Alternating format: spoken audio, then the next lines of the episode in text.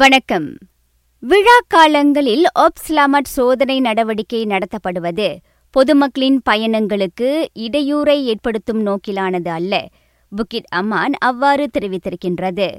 உண்மையில் அதன் நோக்கம் போக்குவரத்தை சுமூகமாக்குவது மற்றும் சாலை விபத்துகளை குறைப்பதாகும் என அது கூறியது. பலர் இன்னும் குழப்பத்திலேயே இருக்கின்றனர்.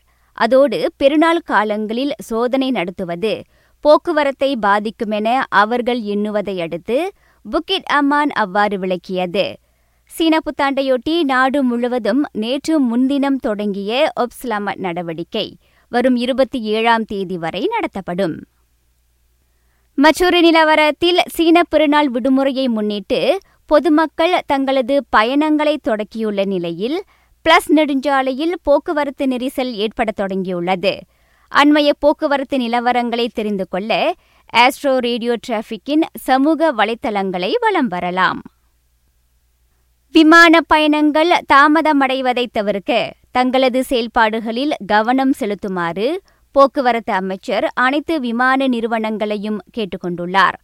அப்பிரச்சினைக்கு தீர்வு காண அவற்றுடன் தாம் முன்கூட்டியே பேசிவிட்டதாக அமைச்சர் அந்தனி லாக் தெரிவித்தார்.